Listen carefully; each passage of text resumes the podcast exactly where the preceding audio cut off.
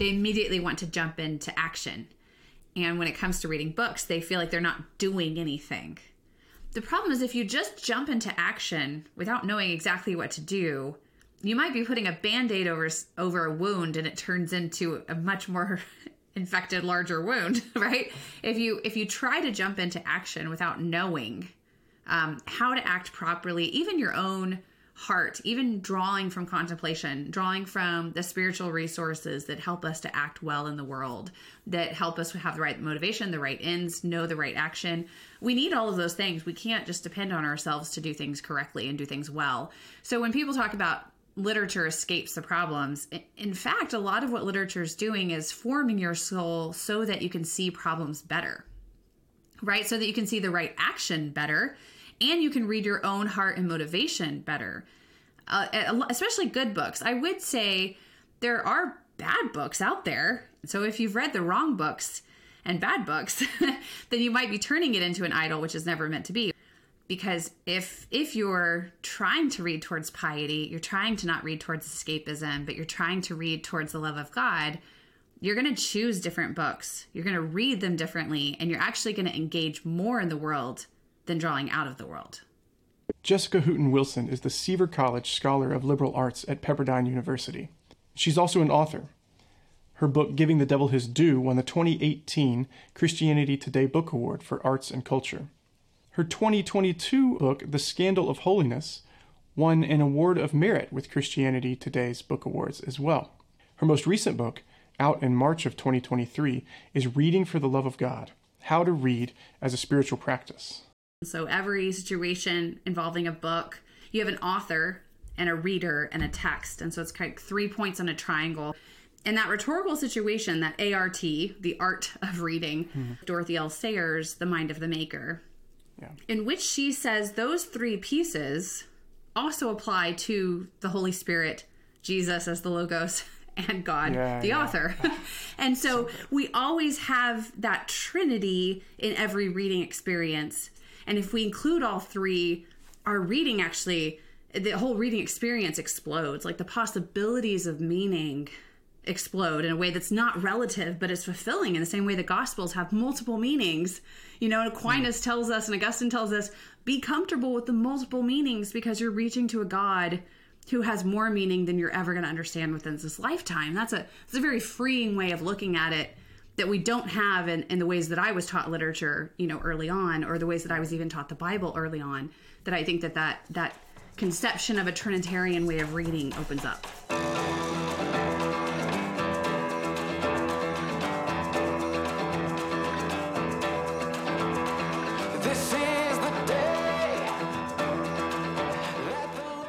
From Mid South Christian College in Memphis, Tennessee, you're listening to Eyes Open a podcast about story and scripture. My name is Chase Hairston. Today I'm in conversation with Dr. Jessica Hooten Wilson. We talked about literature and fiction, whether or not it's something that we're supposed to wring something utilitarian out of, or instead whether it's meant to form our souls and make us into certain kinds of people that engage the world in particular ways. We talk about the relationship between reading and holiness and spiritual formation. And we talk about the Protestant tradition and its relationship to story through the years. And true to the theme of our show, this conversation is exactly at the intersection of story and scripture. Stick around. But first, this is the day, so turn up the volume and rejoice.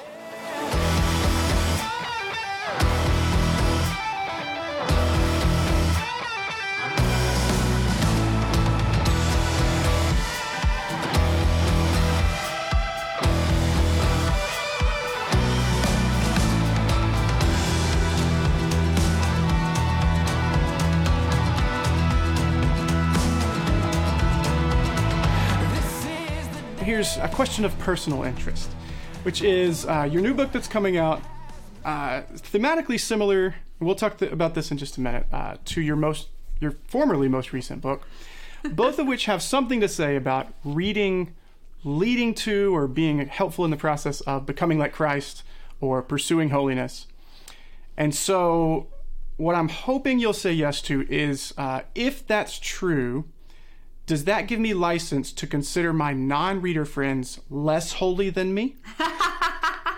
Because I'm really looking for a good reason to say that. uh, you know, I, if I can quote C.S. Lewis, Ah, C.S. okay. Lewis says that those who uh, choose not to read have just confined themselves to a prison.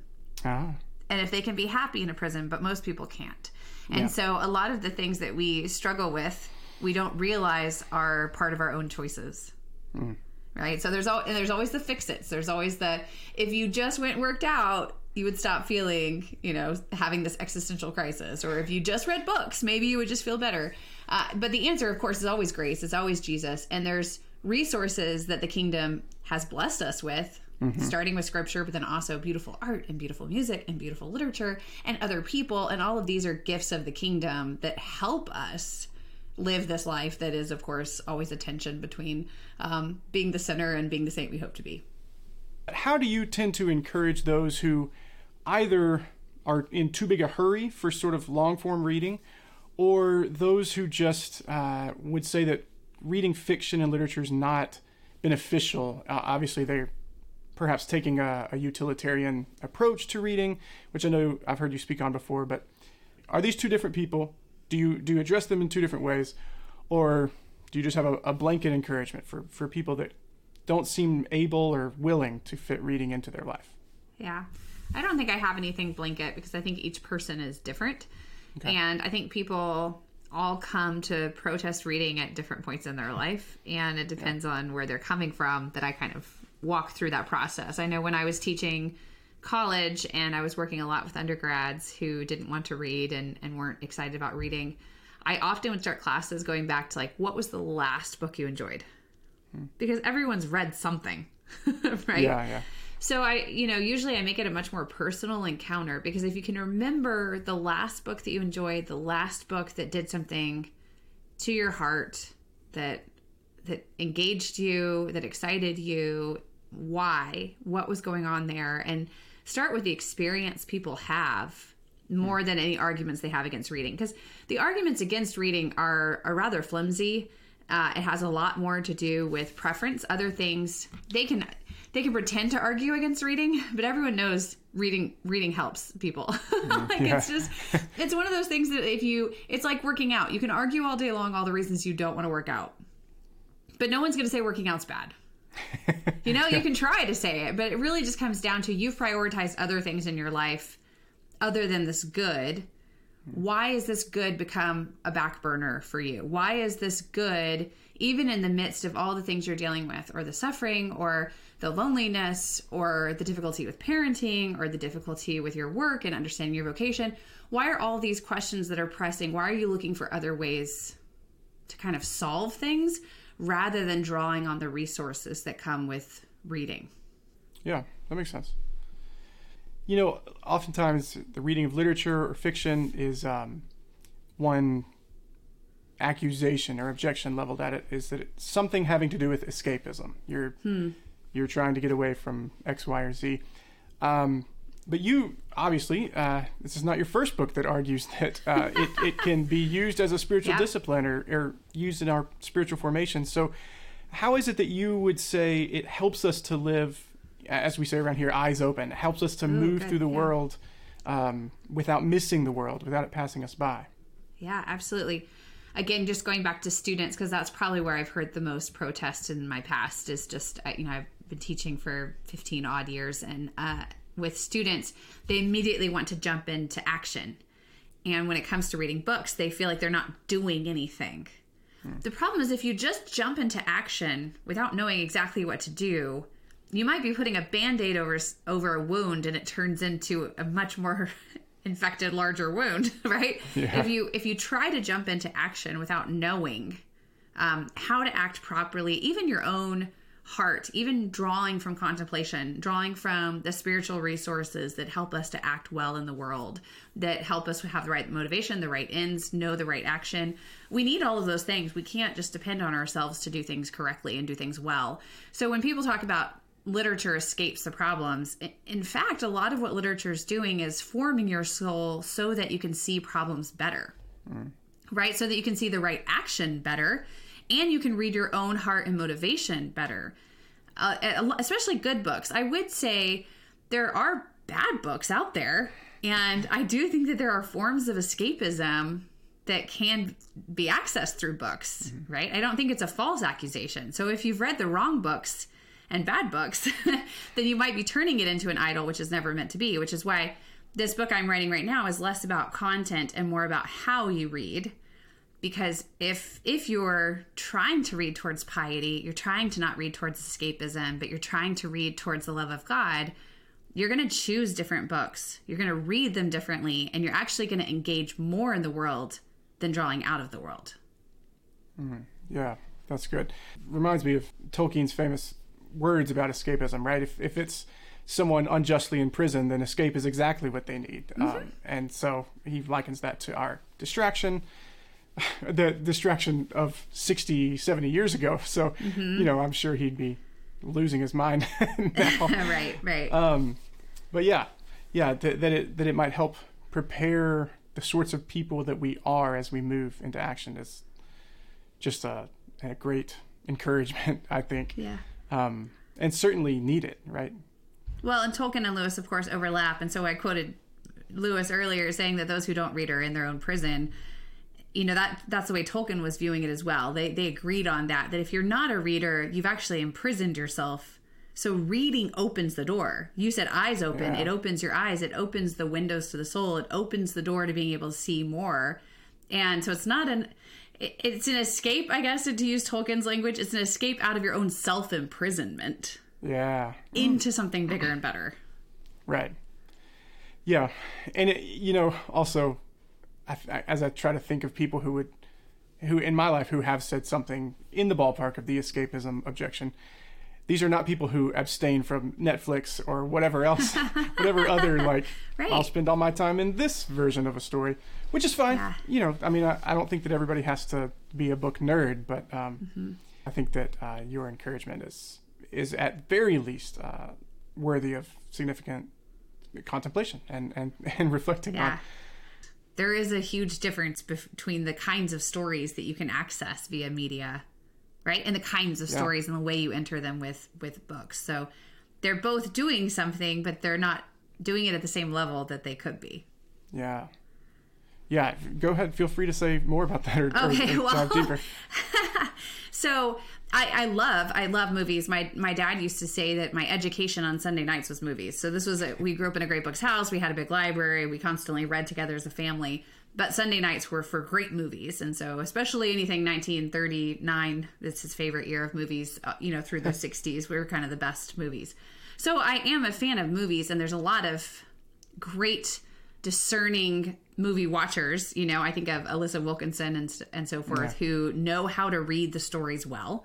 And that's different than just eating the cotton candy of film. However the way you're accessing it has to do a lot with passivity rather than challenge. And so it's a different workout for your mind than sitting down with a book and engaging it having to decipher. There's multiple levels of meaning. There's multiple ways of taking words and sentences. Uh, the practice of shutting yourself up and actually just like listening silently to someone else rather than the overload of noise and images that can often distract us or help us escape. And it's not a positive escape all the time. Uh, so it does depend on what you're feeding yourself. So I think the the challenge with books, the selflessness that books ask of us, the invitation to reach out that books ask from us, right? Because you're you're connecting with another person, with an author, with a character. That level of connection is just different too. So, so there's lots of things that, that books are doing, and I think people have recognized, you know, ever since movies have been around, there's something that books still bring to the table that is a stronger formation than film. And and a lot of people have written about why that is. Yeah, that passivity versus active participation piece is fascinating to me. I try not to be a, a grumpy curmudgeon who thinks he knows everything um, about anything, but um, I wonder, as as we've seen, especially in, in the Protestant world, as we've seen the church service become an overwhelmingly more passive experience. We just sit and receive these songs that we hopefully like, and sit and receive uh, a sermon.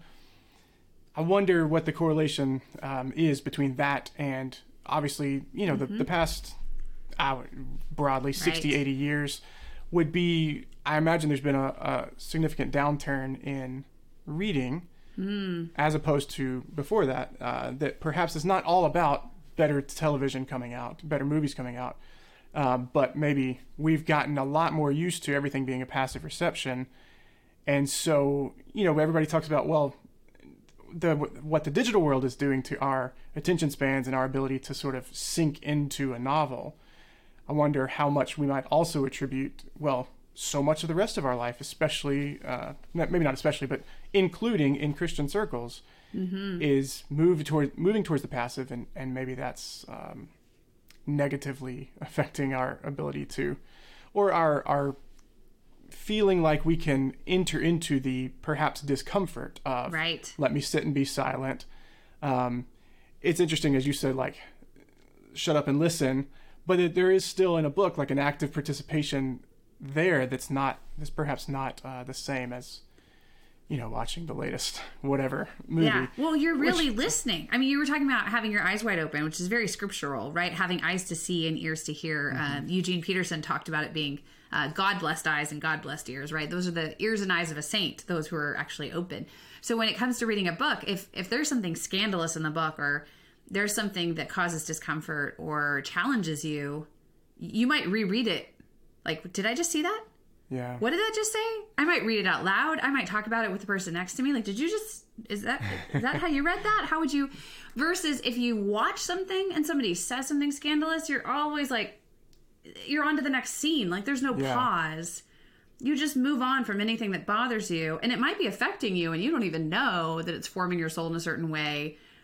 Versus the participatory, like, it, I'm going to dialogue with this.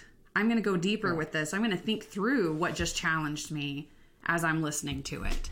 Um, and that happens more with books because of the pace, because of the uh, the nature of words and verbal versus images. yeah oh man so many so many thoughts i just want to spend a long time thinking further about that's it's all very fascinating um well well tell us about uh, a little more um, about the new book it's coming in march of this year reading for the love of god um I don't want to say give us the elevator pitch because it's Yeah. about it's about not having to make everything bite sized. But um, Right. I wonder if you can tell readers a bit about what you're up to, and I, I also wonder, um, again, so just a year ago you put out the Scandal of Holiness, which is is similar um, insofar as it's about reading and the relationship between reading and holiness. So tell us about reading for the love of God, and if you can, also tell me how how do you think about uh, the relationship of these two books, or or the project that you're that you're getting at in these two books. Sure. Well, this, and I'll start with the previous one. So, the Scandal of Holiness was a project that I started thinking through the idea for in about 2013, 2014, when I was teaching these characters in literature that were pursuing these wildly holy lives. And of course, their life looked nothing like mine. But I love Jesus. I want to follow Jesus. What am I doing that is just too safe and too domesticated and not enough about giving up everything for the Gospels? What would it look like to really follow him? And so it was an investigation into some of these characters, getting to know these friends, so very specific people that I was meeting in, in literature and what they were showing me and teaching me about God. So it wasn't really a defense about how to do that or why I was doing that or what even the process looked like to write this kind of book. Instead, it was just look at these people, look at these friends we could have alongside us so we're not on this journey mm. towards holiness alone. We don't have to have the same faith that is cultural Christianity. We could have something better and more exciting and God is inviting us into into that and look at this company he's already invited that, that went ahead of us. So that's what that book was doing. As I was writing that book, I I was hearing a lot of questions from people about I read the same book you did. I didn't get that. Like mm, like yeah. that I didn't see that that you just saw. How did you do that?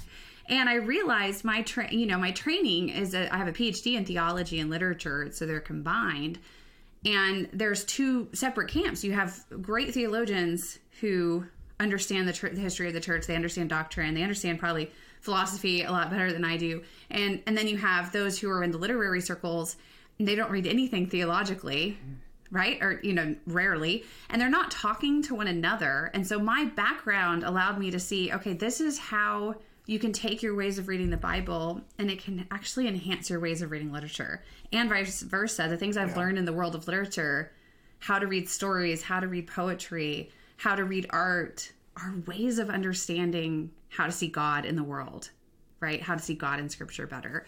And so I just took the two sides of it and showed people essentially I pulled back the curtain on what I did in the scandal of holiness. This is how I read. And this is where it comes from. It's not just this is the way Jessica reads. This is how Augustine read and how Julian of Norwich read and how Dorothy L. Sayers read and how C.S. Lewis read. And let me show you what it was that they were doing so that you can do it too with any other book that you that you come across, especially starting first and foremost with the Bible, but then going from there, what other pieces of literature could you read where you were always looking for God and how God was at work? So then with reading for the love of God, do you consider it like I've I've zoomed I've looked at the particulars, now I'm zooming out to talk about sort of the theory more the theoretical realm behind how I read? Yeah, it's definitely a how to. And I think in the first vision of it, it was supposed to be more like a Alan Jacobs like how to think right? Mm-hmm. You know, something that was like a more small, like Andy Crouch's um, The Tech Wise World, just something small. This is how to do this, how to have okay. a tech free life, how to have um, a life of the mind. And instead, this one was going to be how to read as a Christian, kind of. Yeah. And uh, what I found is just my penchant for looking at people was so strong. I ended up writing these huge sections on how to read exactly like Augustine, how to read like Frederick Douglass. And so when I would investigate who are the people that show us these how to tips, the how to manual also just turned into a, a fuller picture. So yeah. the chapters in between are all about how to, and all of them are questions. So it's not as didactic of a how to. Everything is what kind of reader are you? Why read anything but the Bible? Do good books make a good person? What does the Trinity have to do with reading? Why do you need four senses to read? How do you remember what you read? And I just kind of go through these questions that I assume people are asking about how to read and then show people how to do that. Yeah. Your PhD being theology and literature is is about as close to the center of my wheelhouse of interest uh, as could be. So, uh, because of that, could you give us a little bit about the Trinity and reading chapter? Could you jump in a little there? About the Trinity? Yeah. Yeah. So I I I start with looking at Aristotle, actually, and yeah. I begin with literary theory of looking at the rhetorical situation. So every situation involving a book, um, and this actually can be applied more broadly than just books, and I, I do that. But you have an author and a reader and a text, and so it's kind of three points on a triangle for Aristotle. So when he's thinking about you're a rhetorician and there's the text, the logos, and then you have an audience. And what are the ways that in which you can appeal, appeal to that audience? What's the ways in which you can move them? How can you justify yourself, your ethos as an author? In that rhetorical situation, that ART, the art of reading, mm-hmm. I then baptize with Dorothy L. Sayers, The Mind of the Maker, yeah. in which she says those three pieces also apply to the Holy Spirit, Jesus as the Logos, and God, yeah, the yeah. author. and so, we always have that trinity in every reading experience. So she takes something without even explicitly saying it. So I guess what I'm doing is showing that it's an explicit connection between what Aristotle did and what Dorothy L. Sayers did. In every reading experience, we kind of have to play out that perichoretic dance that the Trinity is always doing between what we're reading and who's speaking to us and what the text says and too often, at least in literature circles, we have learned how to read with emphasis only on one of them. So it's been yeah. only the text, right? The close readers, the new critics, the the formalist. What does the text say? And that's all you have to go on. Or you have reader response theory. It can mean whatever you want it to mean, and whatever you feel, and whatever you feel like reading, and whatever that word connotes to you. That's all that matters. Um, or author. You have to know what the author intended. If the author intent, didn't intend that, that's not there mm. cross it off your list. And instead, the Trinity is a much more free playing game with those three pieces in which they all work together. It's a dance, it's a triangle. Nothing is hierarchical there. It's all together part of the reading experience. And if we include all three, our reading actually, the whole reading experience explodes. Like the possibilities of meaning explode in a way that's not relative but is fulfilling in the same way the gospels have multiple meanings you know aquinas mm. tells us and augustine tells us be comfortable with the multiple meanings because you're reaching to a god who has more meaning than you're ever going to understand within this lifetime. That's a it's a very freeing way of looking at it that we don't have in, in the ways that I was taught literature, you know, early on, or the ways that I was even taught the Bible early on. That I think that that that conception of a Trinitarian way of reading opens up. Yeah, gosh, that's that's fantastic. Um, well, I'm sure my publisher is thinking like, did you just read your whole chapter to this podcast? yeah. Yeah. Uh, as you talk about the world of th- putting theology and literature in conversation, so often um, when I read theologians, uh, I'm not the first to say this, so I say this Yeah. with humility. It is it is a noticeable thing that many theologians or many sort of just Christian writers are more just trying to get the information from their head and word processor to you, and it seems like there's not a whole lot of concern about the aesthetics of their communication or about you know writing. I heard one one say uh, we have the most true message in the world and if truth goodness and beauty go together then we ought to be communicating our truth with beauty. So um, maybe this puts you on the spot and i apologize but are there any anyone sort of more in the theology more theologian camp uh, in your reading that you think are, are doing a good job of writing with beauty or or even just trying to communicate the, the theology while also commending beauty to the reader Wow. I, you know, everyone I'm thinking of is dead. so it's so unfortunate. Um, but I, I did warn you, I read a lot of dead people because, Yeah. you know, Flannery O'Connor conveys truth in a way that is winsome and beautiful. And I, I could read all persons out loud. Dorothy L. Sayers is the same. I always want to quote and put her on bumper stickers. I mean, she just, she ends up writing in such a way that the words come alive on the page. You can hear her voice. You know, it's, if you read a Dorothy L. Sayers essay aloud or a Flannery O'Connor out loud, you start you start talking like them like you can actually hear their voice at that same level right because they communicate their prose so strongly um I can't think of living people, which is Yeah. probably not true. Um, it's just that the dead people have they have a stronger hold in me. Oh, I was about to mention someone, but he's also dead. Ivan Illich, which is a great. uh-huh he was a great writer. He's one of those Well, word, I- like I mean- wordsmiths that I could taste. very very recently passed uh, eugene peterson comes comes to mind as I know. very good for this but good. that's not getting you off the hook of, I know. of looking for a living dead. author I know, and I love you. I would say the same thing. Eugene Peterson would be one of those. Stratford Caldecott also passed away. Oh, Roger Scruton. Um, so, what kind of legacy are we showing that I can't find of someone um, who writes in that same beautiful way? And it doesn't mean that it's not great.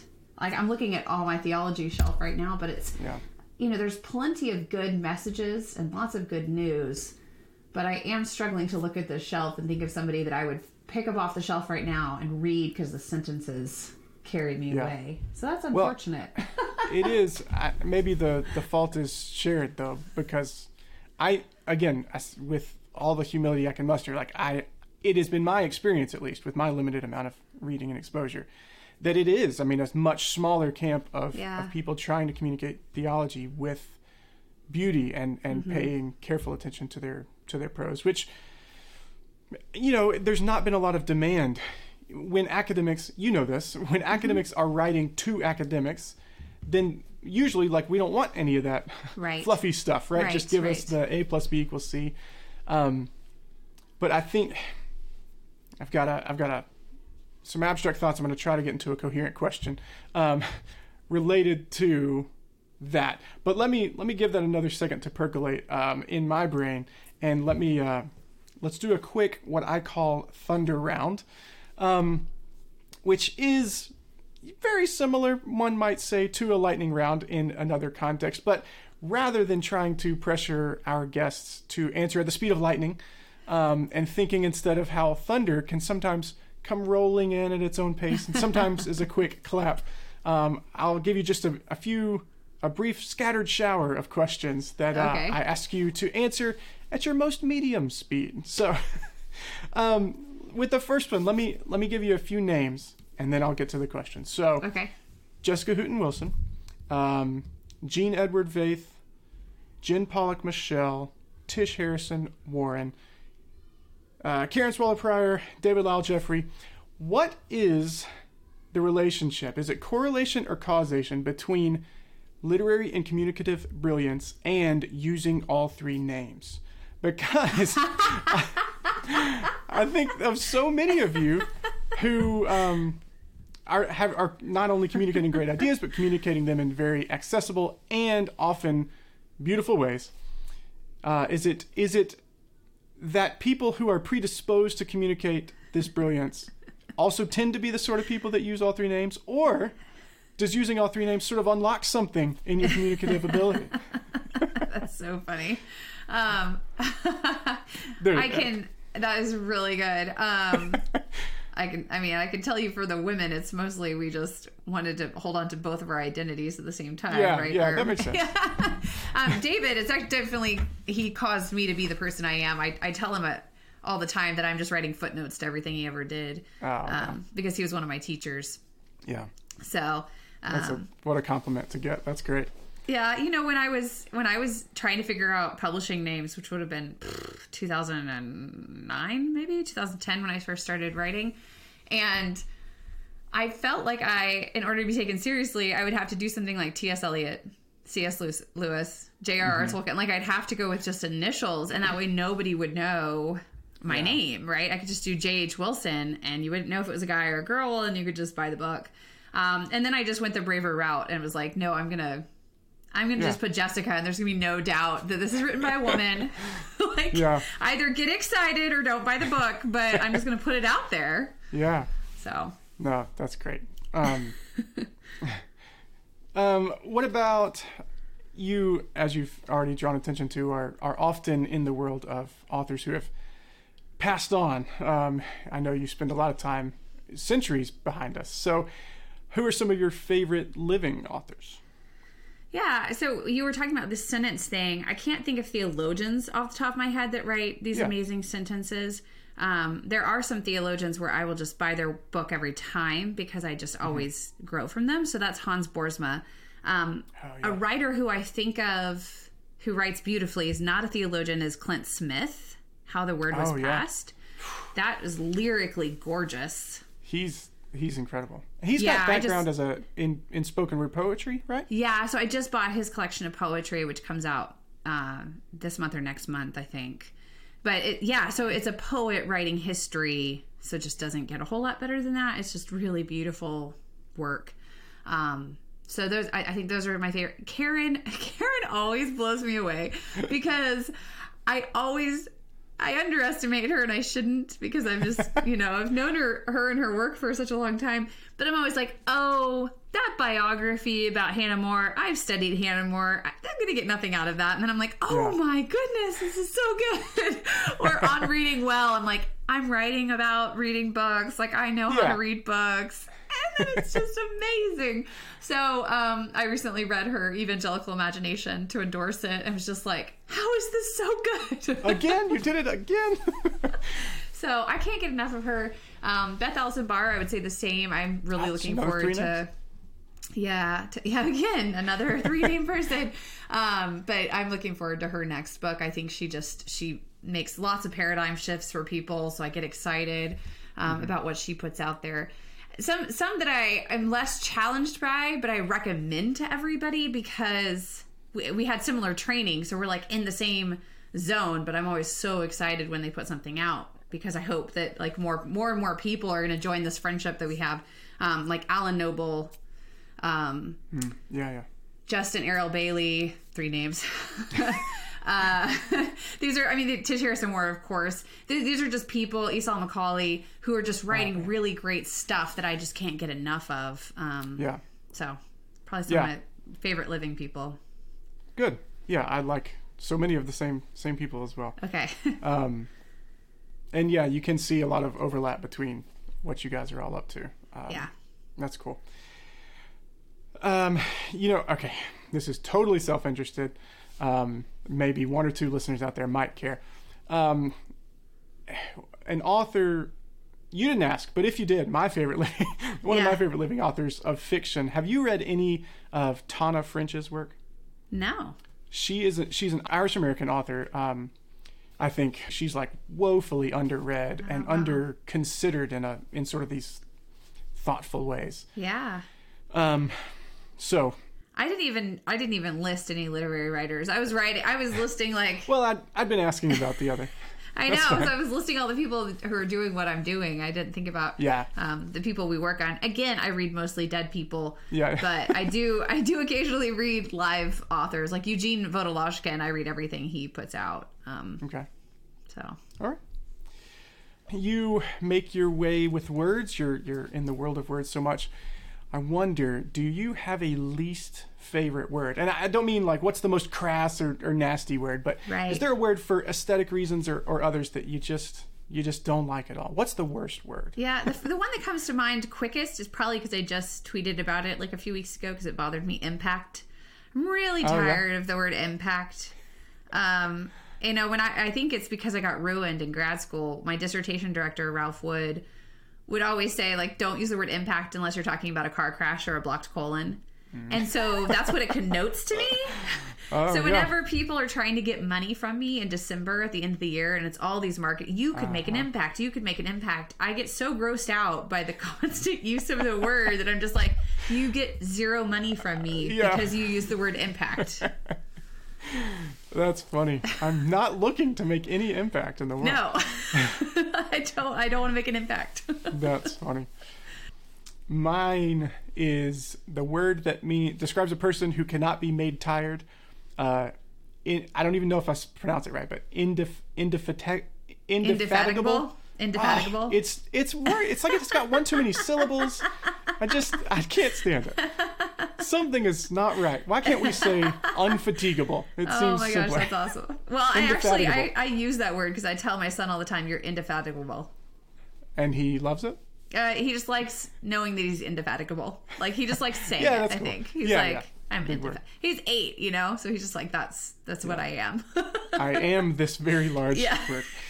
Well, that's great. Okay. Um, thank you. Great. That was lots of good insight there. Um, all right. So here's here's my attempt to to make some coherence out of uh, these thoughts.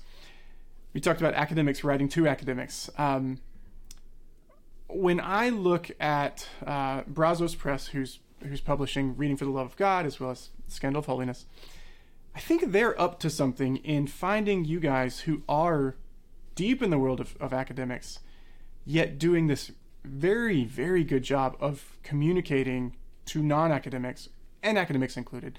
But you know, in a you're taking such beautiful, uh, beautifully deep ideas and making them accessible. I think of uh, one of your Brazos colleagues, James K. A. Smith, is you know just so far in the deep end of, of academics, yet uh, his I think he recently said he considers them a trilogy. Uh, his his Brazos books of uh, "You Are What You Love," um, "On the Road to Saint Augustine," and then his newest "How to Inhabit Time."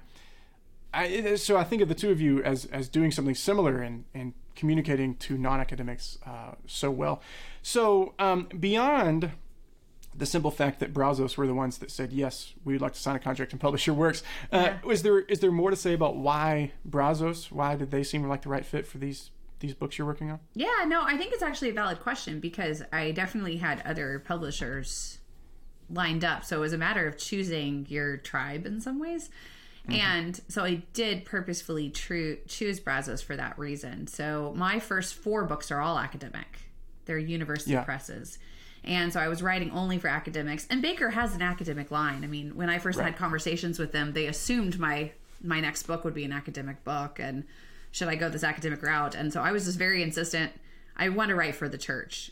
Like if I need to learn how to do that better and better. And so you know, I, I even took a Collegeville Institute with Lauren Winner. Like how do I move oh, from my academic voice to write this book for the church? Because with the scandal of holiness, you could easily conceptualize that as a academic title. I could have written mm-hmm. monographs about literary criticism and like why you would read this great literature, but I purposefully chose accessible 21st century and 20th century novels to say like the church needs to know about great books. Like the church needs Yeah. to be reading good literature that they can access and have fun with and enjoy. And uh, and we're supposed to be doing that, I think, as Christians, be people of the book more and more. So Brazos was willing to do that, um, and and that's that's definitely why I went the direction that I did. Is is how do you write for the church with the intellectual resources you've received from the academy? Yeah, yeah. I think they do that so well, and I, those of you that are writing with them, I think are doing an excellent job. So, Yeah. uh, you know, many. There's a lot of gratitude to to pass along um, from me as a reader and many other readers, I'm sure. Yeah. Um, I've heard you mention uh, in in other interviews. You look at the authors that you're most often writing about and commending, uh, who are sort of plumbing the depths of the Christian life or simply the human condition. Um, you've you've pointed out that you're often having to go to Roman Catholics or or Eastern Orthodox writers. There's simply not uh, a whole lot of Protestants writing in the same ways or, or for the same in the same realms, let's say, mm. as uh, as a lot of the authors you're you're often dealing with. Do you have thoughts on where are the others have pointed out that there's not a, a great history of Protestant art like there was prior to the Reformation. So, do you have thoughts on where are all the Protestants who are thinking deeply and communicating with mm. beauty and, and even in the world of fiction and literature? Like, what's why? Where are the Protestants? right, right. Yeah, you know, again, this is where I feel like Karen Swallow Prior is a, a, good voice here too because she her next book Evangelical Imagination starts about 300 years ago. You know, it start it actually starts with Bunyan, so maybe 400 years ago, hmm. and walks through what kind of culture is produced by evangelicalism versus a Catholic church or Orthodox or okay. something with this long-standing tradition with this idea of saints, with this idea of stories being valuable with this idea of art being valuable, that the Christian enterprise could be artistic, that you don't just have to be a minister or an evangelical, like you don't have to go out and proselytize to be a missionary. You can do it through literature. We just didn't we just didn't have that. And the Catholic faith had it for hundreds of years that poetry was theology, right? Mm and yeah. that we we would want to tell the stories of the saints because we're storied creatures and therefore you could write this kind of storytelling method or this storytelling mode that was valuable to the church that we just didn't have. Now, on the other side, the Protestant tradition opened up fiction as a place where you didn't have to tell a true story about a saint. You could make one up and make it come mm. alive in a different way. And um, the fictional enterprise really looked interior to the, what was personally happening for the believer and made that of such a strong value that we have the the rise of the novel genre wise right yeah. So the Protestant Protestant theology also opened doors artistically that we should take more advantage of, but our theology has had to catch up to validating that door that we opened, right? That it doesn't have to just be a self-serving door. It doesn't even have to be straight allegory like Bunyan. Um, it can actually be a place where, like Wendell Berry uses it really well. Um, Leif Enger uses the novel yeah. well as a genre. So there yeah. are Protestants who are who are catching up and showcasing this. It's just few and far between, uh, and I think it has a lot to do with the way our churches are. If you don't have a church that has stained glass windows, right, that that shows yeah. beauty of the saints, if you don't have a church in which storytelling is is central to what you're doing, where you have book clubs where you have people reading poetry and services, it's going to be much harder for the artists that are in your midst to feel like the church is somewhere that they belong and that their mission for the church could be to use their art well. Instead, you're going to have, I mean, I love Lilias Trotter. I was just talking about her with a friend because I just read uh, Russ Ramsey's Rembrandt in the Wind. Oh, yeah. He ends with the story of Lilias Trotter, but her story haunts me because as a Protestant, John Ruskin named her one of the like soon to be the next great artist. This is in the midst of like Gauguin and Van Gogh, and he wasn't picking them; he was picking Lilias Trotter, right? So it's just crazy. And she gave it up to go do mission work in Algeria for forty years because she felt like that if you're going to give everything to God, that meant giving up something you were really good at, like art, to do mission work look at all the beauty, look at all the good she did. Like it's wonderful, and it's also really conflicting because as we want her art too, yeah. you know. Um, yeah, And I feel like there there could be a lot of that that goes missing, uh, and that we just don't have artists feeling like there's a place for them at the table when it comes to the church, and that their work will be celebrated as as a good for the church in the same way. Yeah. Uh, that is a, a conflicting um, thing to think about. Yeah, because I guess you do get some who are like, oh, well, I need to I need to make art as a Christian, but then it ends, you know, what they they just allegorize mm-hmm. in a. I don't know. I don't. They make again, I feel like I'm messages just more pointing than- fingers. Yeah, Yeah. it's just it's a it's a some fictional characters around this tract that I wanted to knock on your door and tell you anyways. Right. Um, which is you know may the Lord move however He chooses to, and that's Mm-hmm. great. But um, you do wonder like that. That doesn't quite seem like the answer one might be hoping for Right. uh, in this situation as well. Yeah. Okay. Well, you've given me about 13 things to think about for a few hours um, that I'll have to uh, reflect more on. So, thank you for your time. Yeah, Thank you yeah. for your thoughtful answers. Um, March. What's the, I forget the date in March that March the Love of God? 28th is when the book comes out. 28th, which is right at a year after Scandal of Holiness, right? I know, and the next the next one will come out March in 2024. oh wow. so, just spacing Great. them out a year at a time. yeah. Well, um, we'll make sure to post a link for that for the pre-order and uh, make sure our listeners get pointed in the right direction. So, thank you so much. Um, yeah, we will uh, talk to you again soon, hopefully, and maybe see you next time. Thanks. These were great questions. Thank you. Thank you.